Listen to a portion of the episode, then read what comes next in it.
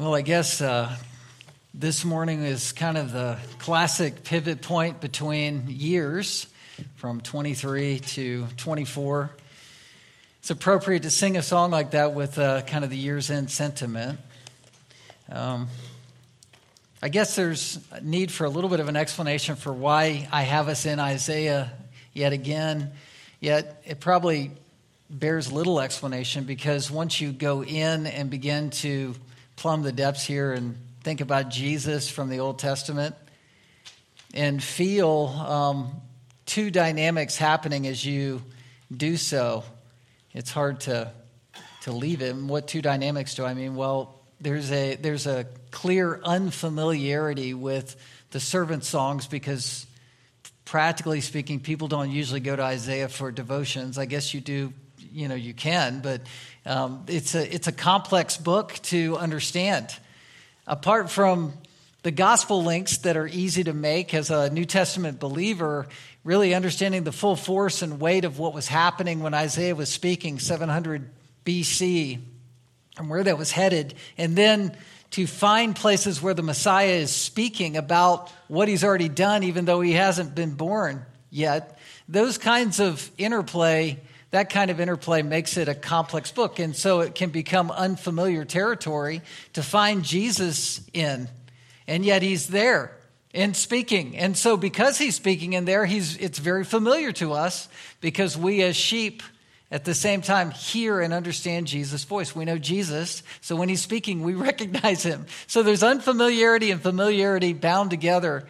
And I've just been enjoying the ride as I've understood more of the background and context of Isaiah, what was happening historically, te- you know, temporally, and dynamics, and then also the freshness of Jesus speaking about himself from the Old Testament. It's just been exciting for me. And so I didn't want to rush out of it without finishing the songs, and we're only into song number three. Song four is where you hit Isaiah 52 going into Isaiah 53. And so I at least need to give one Sunday to Isaiah 53 where Jesus is is the gospel on display. It's like the Romans um, of the Old Testament is Isaiah 53 and short and in a summarized fashion. It's super powerful. So I'm looking forward to doing that the next time I'm preaching.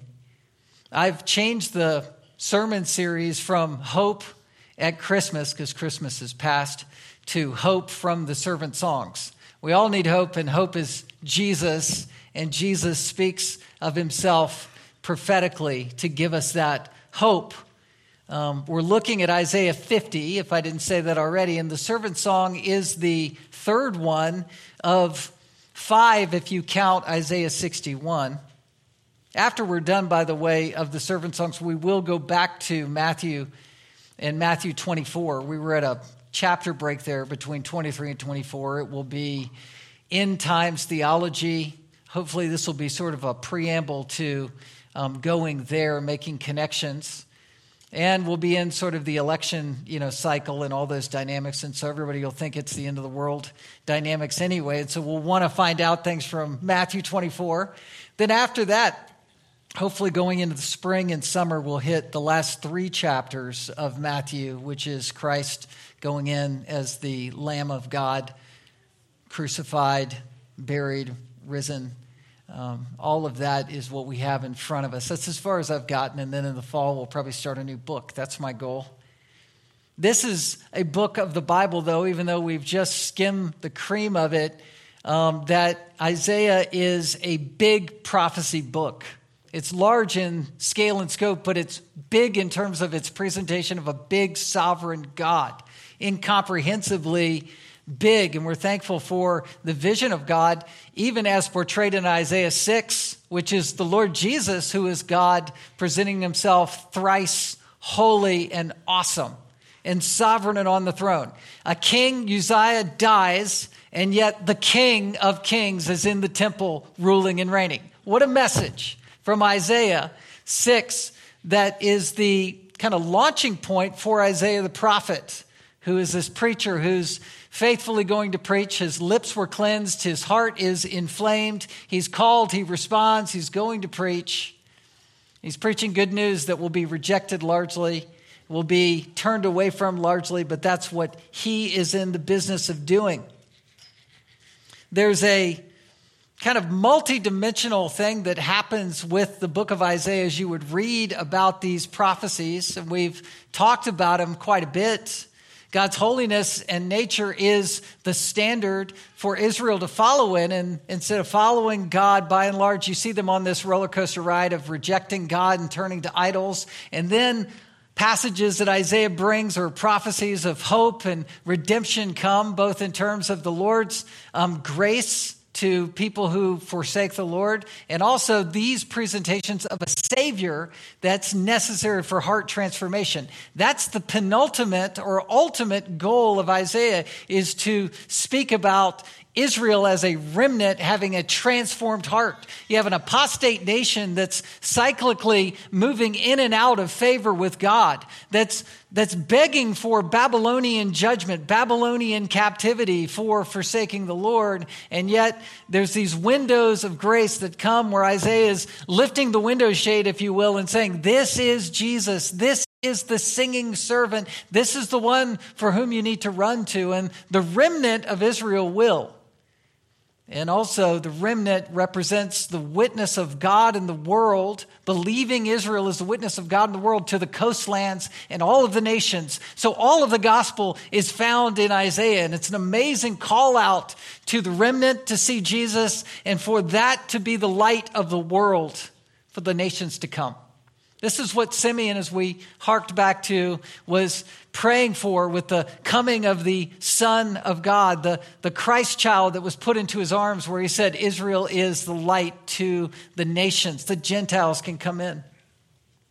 So, Israel that would be inclined to trust in its ethnicity, in the oracles of God that have been entrusted, the, the witness of the Word of God given to their nation to this specific people group, trusting in religion. They need to forsake all of that kind of trust outside of trusting Christ for their salvation. The deliverer, who's portrayed, as we've seen in these songs, and right in the middle is Isaiah 50. We have to interpret what's going on in these chapters, in these songs, within the broader context of Isaiah to be able to really feel the full weight of what's there and to mine the gold of Christ in terms of this context as it's written. Understanding some of the history is just so important, and I'll just just touch on it for a second. You remember um, the 13th um, king who was in power in the southern, um, the southern kingdom of Israel was Hezekiah. Remember, he was a 25 year old young, young little sprite who took the throne and was given this opportunity to reign for 29 years. But as this young king, he was very godly, ripped down false gods, false idols. Uh, he directed worship to Yahweh. He was reinstating Passover, and he was doing these things, but he was a mere man. And in his uh, mortality, felt the threat of Assyria.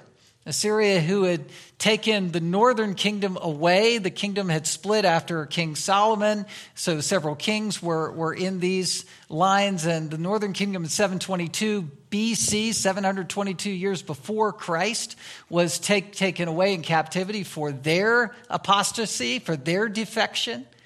So Hezekiah, having seen that, now 20 years later, now it's in a descending order to 700 BC, is sitting there with the siege threat of Assyria right on the border. If you remember, we learned last time in, in um, chapters we studied earlier that the Lord sent his angel of the Lord, which could be the Lord Jesus himself, who wiped out 185,000 Assyrians who were encamped as a threat and Hezekiah and the southern kingdom of Judah was delivered in that moment. Hezekiah loved the Lord, but at the same time, he was mortal. He turned to his own flesh at points, and the Lord chastened him, not unlike Job, and gave him a life threatening disease um, a boil, as it said in the Bible, and so it's probably representing inflammation that was going to kill him. He was miraculously healed. He begged God for healing. He was healed. It was so um, dramatic that the king of Babylon sent gifts and an envoy um, to congratulate him, but that encounter turned into an unhealthy, ungodly alliance that was made between Judah and Babylon. And that was to fortify themselves against the threat of ongoing threat of Assyria. But that alliance ultimately was a picture of hard heartedness in Israel. And they were um, enter into Isaiah, where Isaiah the prophet is saying, You're going to go into Babylonian captivity in 100 years. 586 BC is when it happened and that would be coming um, in not Hezekiah's lifetime, but a lifetime to come. And so that threat, that doom threat, is sort of overlaid as you read Isaiah. That's what's coming. And so the goal of Isaiah is not only to, to preach that warning and that judgment, but also to say there's a Savior beyond that judgment. You have to see Christ as your hope. And that's where these servant songs come in. Even the idea of um, redemption is stacked together as you read the book. Where, as a reader and interpreter of Isaiah, you're supposed to scratch your head at points and go, Are we talking about physical deliverance at this point, where Israel will be one day delivered from Babylonian captivity? Or are we also talking about the allusion to the millennial kingdom, where there's this heavenly deliverance for all believers? And the theological answer to that question is yes and yes. There's a multidimensional effect that goes on as you interpret Isaiah. And you're supposed to do that. You're supposed to see that the picture of deliverance from Babylon is a picture of the ultimate deliverance into heaven. And we as Christians await a Savior. We know that people are um, not unbelieving people are missing the Savior and they need to see the Savior, and we need to inflame our own hearts with love for this Savior and see Him beyond our hard circumstance, right? I mean, that's the Christian life. We always have hope. We always have hope in the Lord Jesus Christ. And the priority of Isaiah, the priority of all the Bible, the priority of God in your life is to see and meet Jesus where he is. To have a transformed heart and a heart that grows to be more and more like him and near him. The problem with modern day Israel is not dissimilar to the Israelites of this day. Unbelieving Israel under a stupor under a spirit of unbelief. They've got ethnicity, they've got a, a land and seed promise and a geographical um, promise made to them from Scripture. They're, they're, they were given the law of God then and now. And yet, without the Savior, without seeing the servant song singer, the one who is the Savior, you're missing it all. The greatest threat to Israel is not national threat. It's not Hamas. It's not Hezbollah, as horrific as those threats truly are. The greatest threat to anyone, Israel included, is the threat to the soul, where if someone will not see their sin and the judgment that would come against them if they don't repent of their sin and give their life to Christ, that's the greatest threat. The greatest need is to come to Christ, to know Him intimately. And that's why I set all of this up in this context. I want to give you access to this book, to these songs that we've been learning from. Isaiah 50 is an amazing window into the mind of Jesus Christ. You want to know what Jesus is thinking? how he's feeling, how he's um, understanding his mission and ministry, how he's talking through his testimony of perseverance even to the cross. Read Isaiah 50, it was here all along. It's amazingly familiar as we will see. So if you're taking notes, it's learning of Christ. You see it there to be transformed by Christ by searching the mind of Christ. That's what we have here. We have the mind of Christ. Servant Song 3, it's verses 4 through 11. And I want to just set the stage with the first three verses because, again, there's historical context for what's going on. Listen as I read verses 1, 2, and 3. Thus says the Lord, Where's your mother's certificate of divorce with which I send her away? Or which of my creditors is it to whom I have sold you? Behold, for your iniquities you were sold. and for your transgressions your mother was sent away. Why, when I came, was there no man? Why, when I called, was there no, no, no one to answer? Is my hand shortened that it cannot redeem? Or have I no power to deliver? Behold my rebuke. By my rebuke, I dry up the sea. I make the rivers a desert. Their fish stink for lack of water and die of thirst. I clothe the heavens with blackness and make sackcloth their covering. What is this about? Well, this is an indictment with several pictures, several very, very potent pictures against Israel and their apostasy. Basically, and it says capital L O R D is the one addressing them. This is Yahweh. This is God. This is, perhaps you could say, this is God the Father speaking.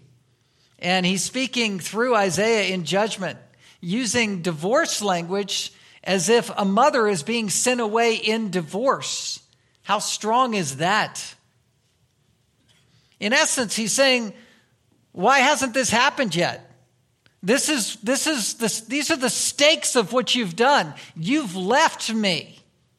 And so this is the fallout and the implication of that. Or you're busted financially.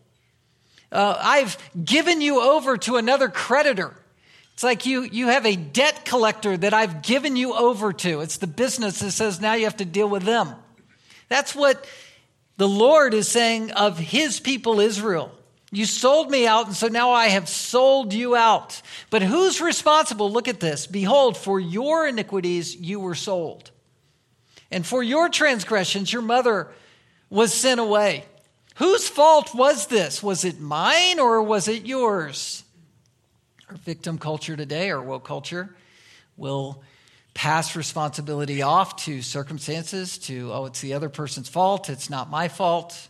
I didn't bring this upon myself, you did. There's all kinds of language and tactic to basically blame shift instead of understanding accountability and responsibility. And the Lord is drawing their attention to themselves to say, Look in the mirror and see what you have done, the mess that you have made and put yourself in. And then in verse 2, it begins to build the bridge to to, for the Lord saying, You can't blame even me for what circumstance you're in. You're looking for me to bail you out, but this is mine to judge. He says, Why, when I came, was there no man? Why, when I called, was there no one to answer? What, what does he mean? He, he knocked on the door. He's called Israel to come home, to come back, to return. Though your sins are as scarlet, they shall be white as snow. Come, let us reason together. That's the language of Isaiah, the call to repent through Isaiah.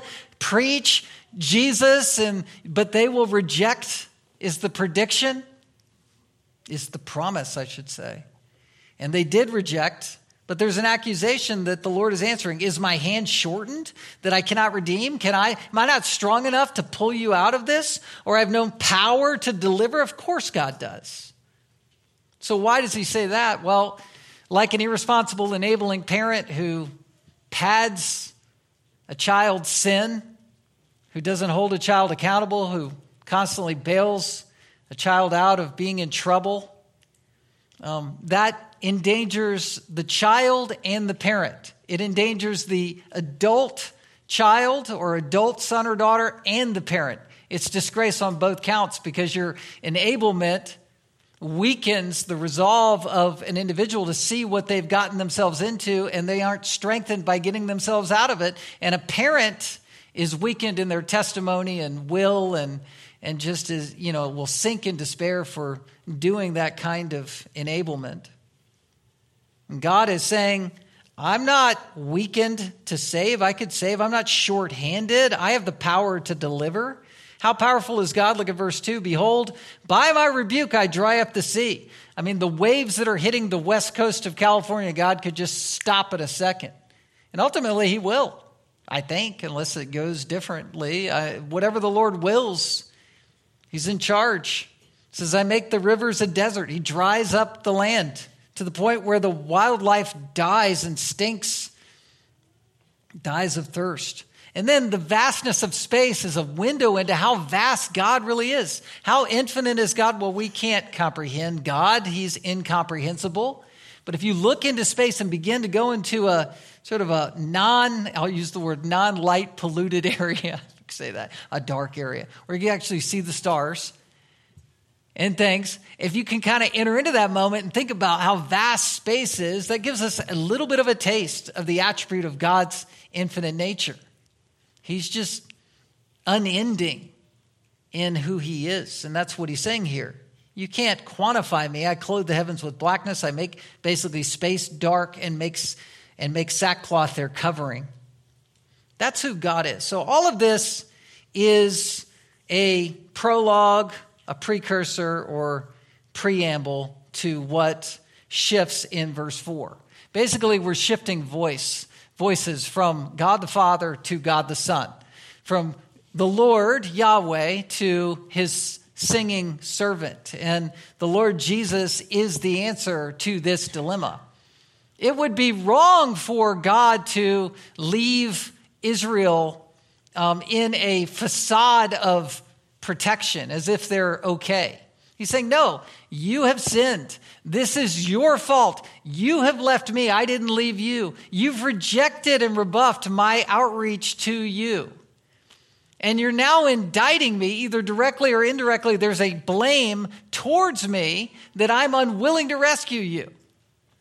But the rescue isn't going to come by me overriding your wrong, hitting the override switch and just making it all just go away. No, there has to be an encounter of justice one way or the other, either with eternal judgment or with the justice met in the Savior who absorbs our penalty of sin. That's Jesus. This is the gospel.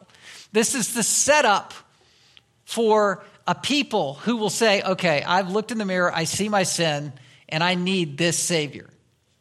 When you're giving the gospel, if you don't set the stage with, you're a sinner in need of grace, at some level, if you have ignored that part of your gospel presentation, either in lifestyle evangelism, conversations, books that you read, I don't say you have to slam, body slam people in one sit down, but you need at some point to talk about sin and talk about violating God's holiness so that the need is created in someone's heart for them to say, I need a Savior. I can't save myself.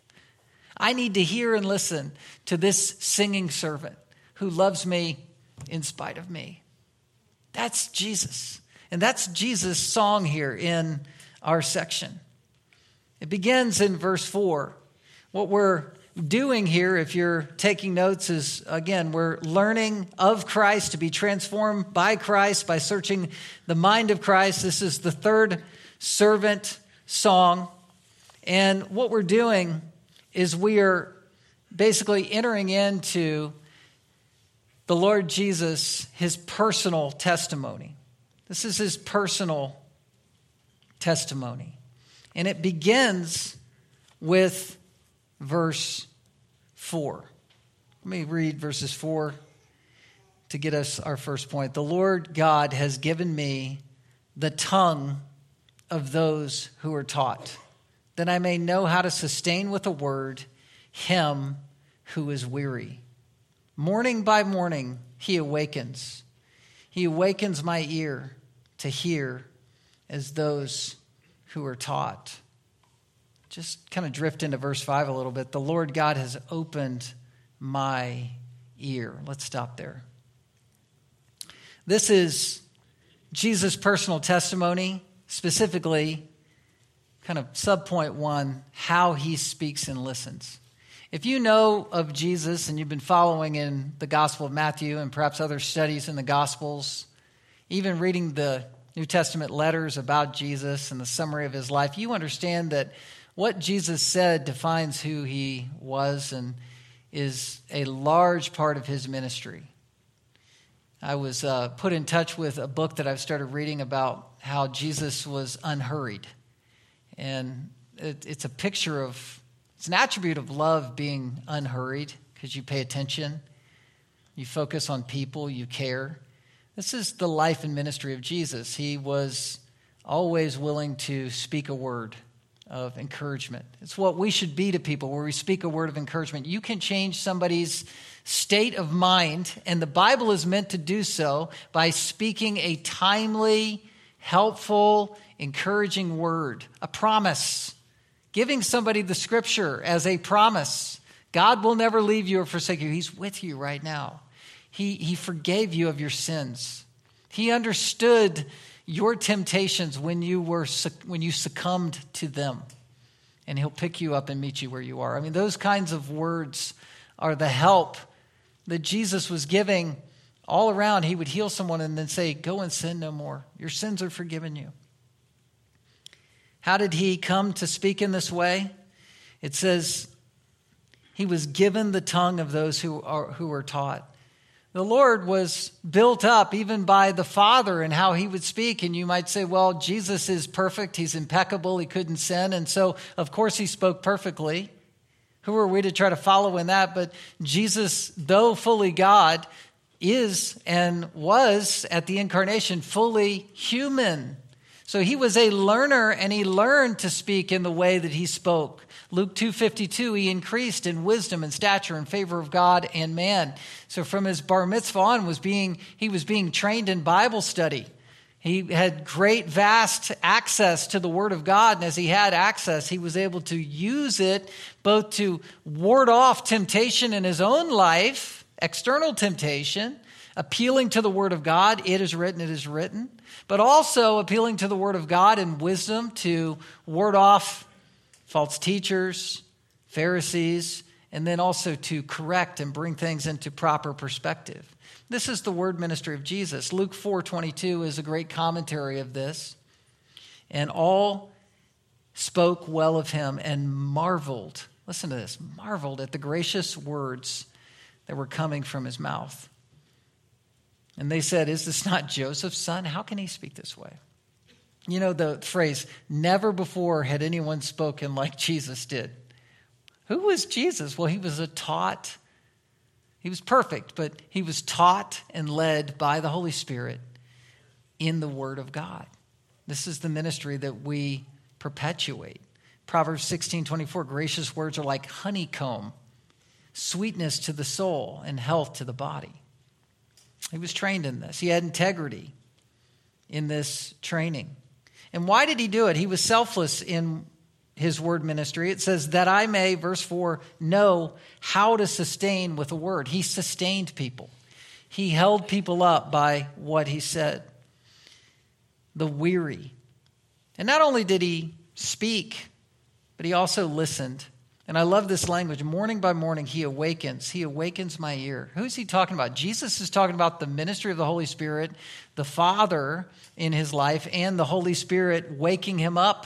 Jesus, as a full human, ate, slept, woke up, and when he woke up, like you and I, he made decisions.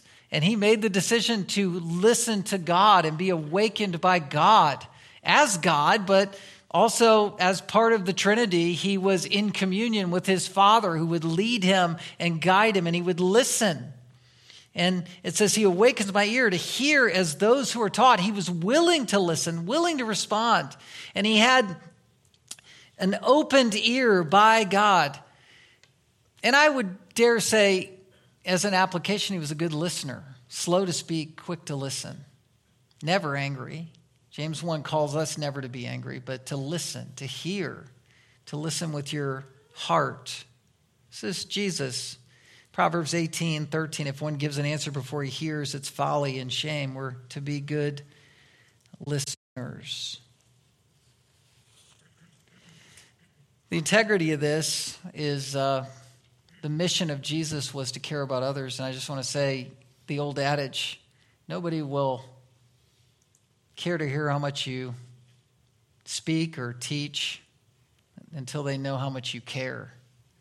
They, people want to know you have a heart behind what you're doing.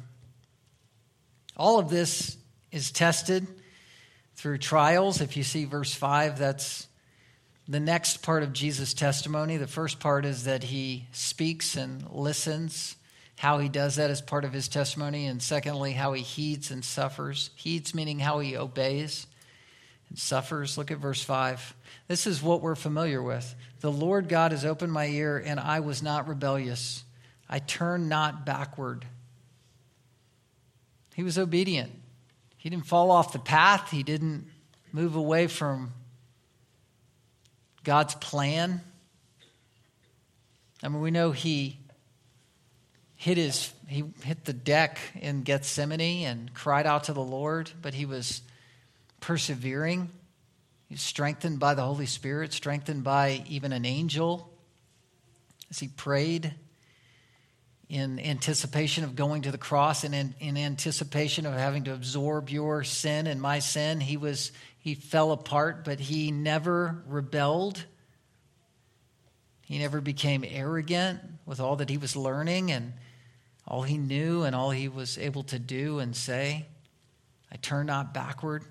And then verse 6 here's the trial. So not only did he obey, but when he was when he was shamed, he persevered. I gave my back to those who strike and my cheeks to those who pull out my beard or the beard.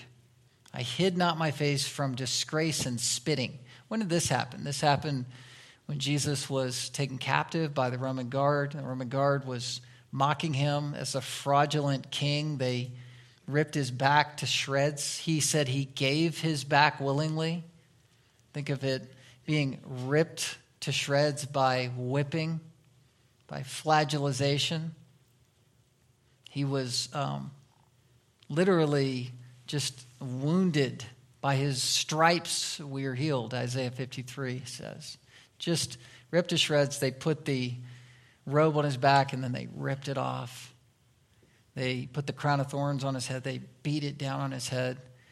He willingly gave his face for his beard to be ripped out. And he was disgraced through this process, shamed, mocked, cursed. And he was spat upon. So this is important because we need to see that he had the integrity to face these kinds of tests in a way that vindicated his word ministry, his ministry to the weary. He was someone who could push through tremendous tests and trials. He, as C.S. Lewis put it, he was in the context of being tempted in all ways as we are yet without sin. He was a man whose tests um, were pushed to the ultimate limits. And so he's that sympathetic. You say, well, he never had sin, so he never had the temptation from the inside. We get that. But the temptation came in full force from the outside because he never quit in the process of being tempted and tried. So the pressure cooker was on full tilt, or the weights on either side of the bar were, you know, 500 pounds on each side, and he was still pressing through because he never stopped. He never forsook the moment. And so he pressed through levels of intensity in being tried or tested that we don't even understand. And that's how sympathetic he is to you and me to meet you where you are and say, Let me pick you up and get you back on the path. Hebrews 5, 7 through 11, in the days of his flesh, this is speaking of Gethsemane. In retrospect, Jesus offered up prayers and supplications with loud cries and tears to him who was able to save him from death, and he was heard because of his reverence. Although he was a son, listen to this phrase he learned obedience through what he suffered. And being made perfect, meaning he was completely vindicated and validated, he passed the test. He became the source of eternal salvation to all who obey him. This is the Lord Jesus. This is the one that gives his testimony that this is true. You'll be hated in the same way because you share the same convictions as this sympathetic shepherd, by the way.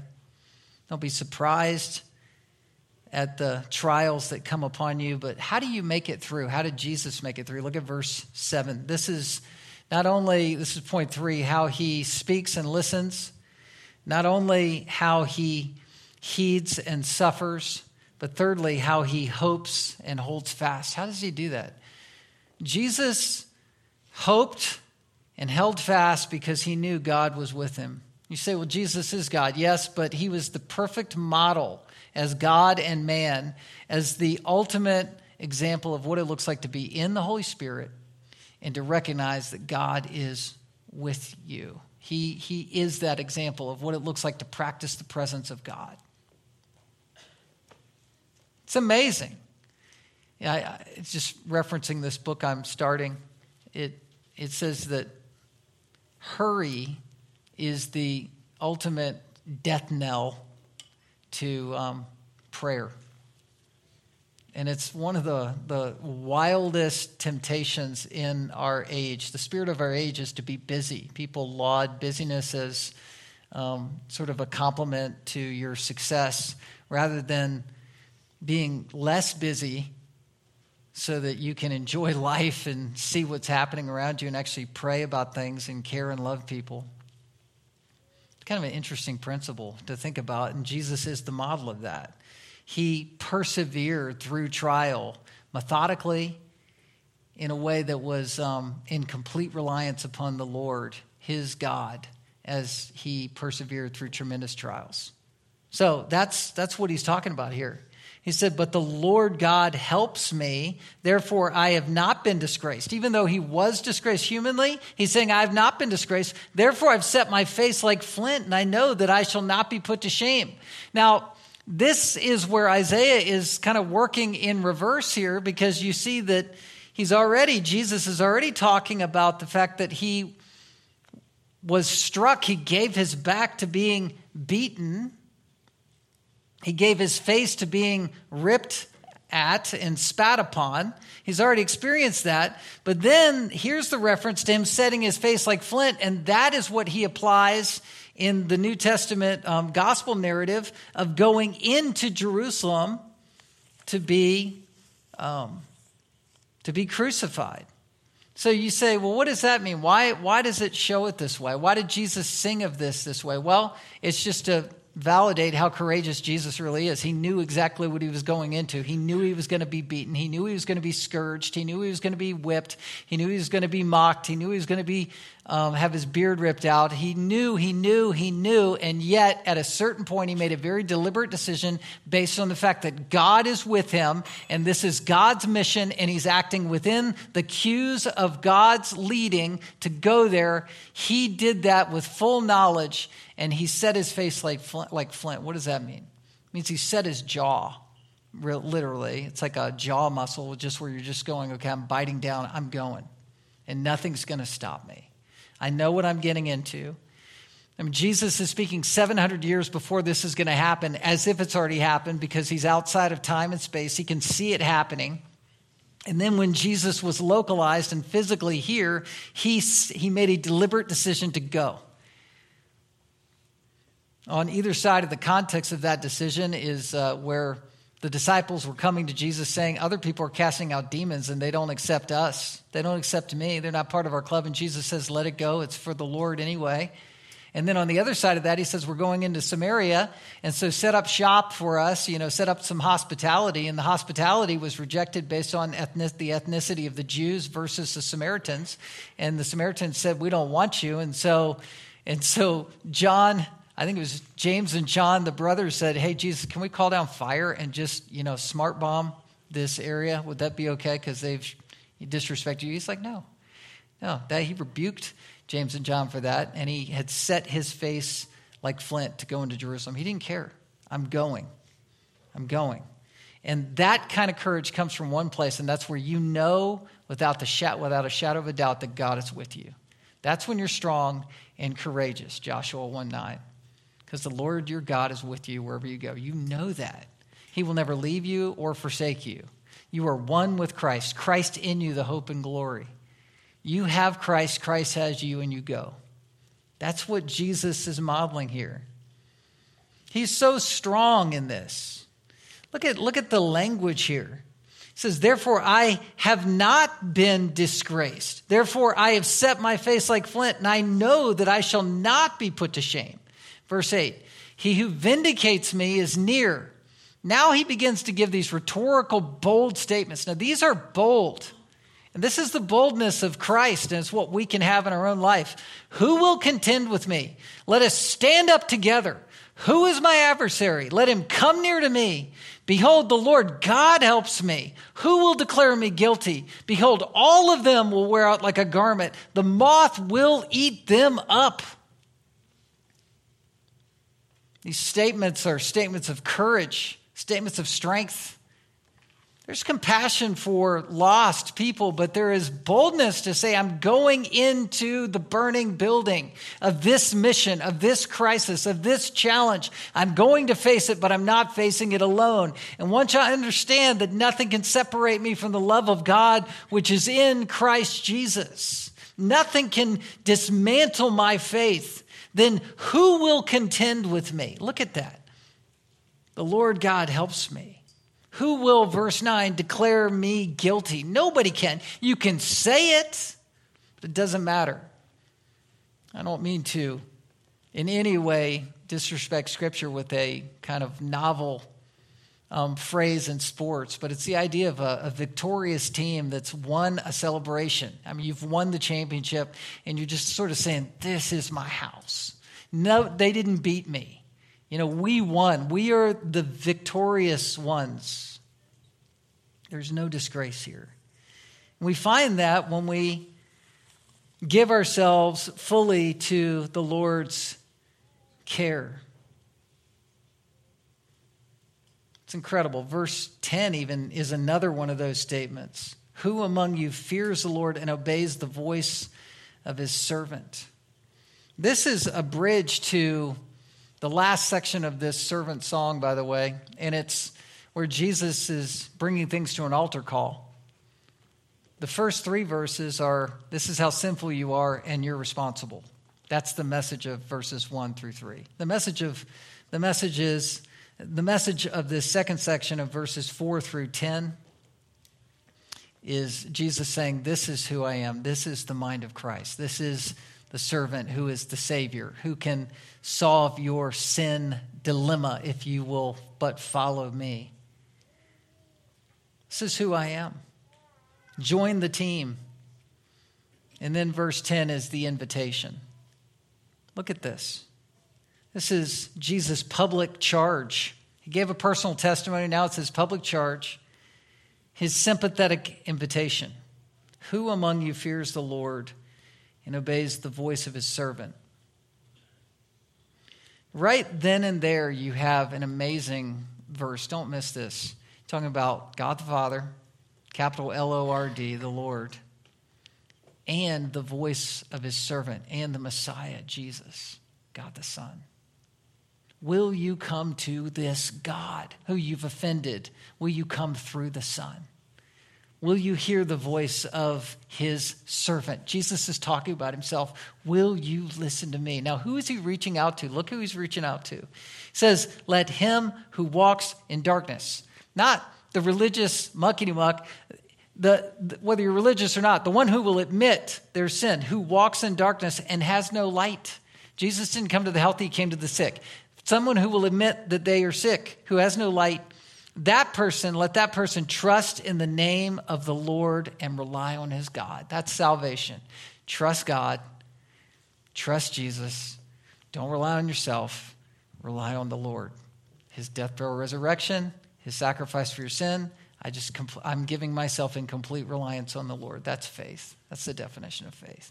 Faith is not a saving work.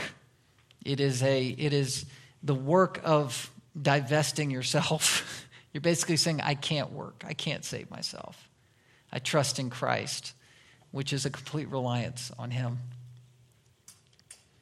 It's Him lifting you up because you have opened yourself up to be lifted. This is the invitation. This is the charge. Do you fear Yahweh? Do you fear retribution? Do you fear the repercussions of your sin? And then will you listen to the voice of the servant? Will you trust and rely on God?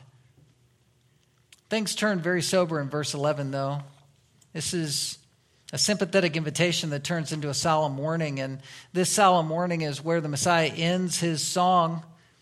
You might think this is harsh or unloving, but it's the most loving thing he could do. He wants to make sure that people get the message. Of not relying on your own self made religion. People think they're safe when they're really not. Look at verse 11. Behold, that means look up, listen up, see this, all you who kindle a fire, who equip yourself with selves with burning torches, walk by the light of your fire and by the torches that you have kindled. This you have from my hand, you shall lie down in torment. Now, usually, fire is something that is looked upon as positive. It warms you. It's illuminating. It clear. You know, it's a guide for for out of the darkness into the light. So you think, man, I want to carry a torch for God. And you could read it that way on first blush, but this is a complete sarcastic indictment to say, don't trust in making your own way. All you who kindle a fire, if you're going to make your own religion or you're going to join a cult group and feel like you're pretend that you're safe because you can check box all of your religious duties off or be told that you're safe, be told that you're fine when you really aren't. Saying if you want to do that, then equip yourselves with burning torches. Light it up if you're going to reject me. Walk by the light of your fire and by the torches that you've kindled. Go ahead, do that. But what's going to happen? Jesus says, This you have from my hand. In other words, you can take what I'm about to say to the bank. If you do that, you shall lie down in torment. You say, Is that loving? Well, it's the most loving thing you can say to somebody who's walking off a cliff is to say, Stop, you're going to die. You're going to go off into eternity. I woke up uh, a few days ago in a not a cold sweat, but sort of shook awake, and I thought, man, and it was just a weird um, thought came to my mind. You know, just the the sort of full force and weight of the difference between either being in heaven forever or being lost in hell forever came to mind. I thought that is so dramatic. And I'm not someone who's ever given to doubt my salvation. I just maybe it's my wiring or upbringing or theology or the Holy Spirit bearing witness in my heart that I'm a believer. I believe I'm a believer. That confidence is the most important thing I have in my life because eternity's coming. And knowing that I'm on Jesus' team, that I'm in his family, is the most important thing that I can know. That I'm not going down into torment If you reject the Messiah, that's where you're headed. So in 2024, let me encourage you slow down, listen to Jesus, find him in a text like this, commit to him, be his apprentice and follower all of your days.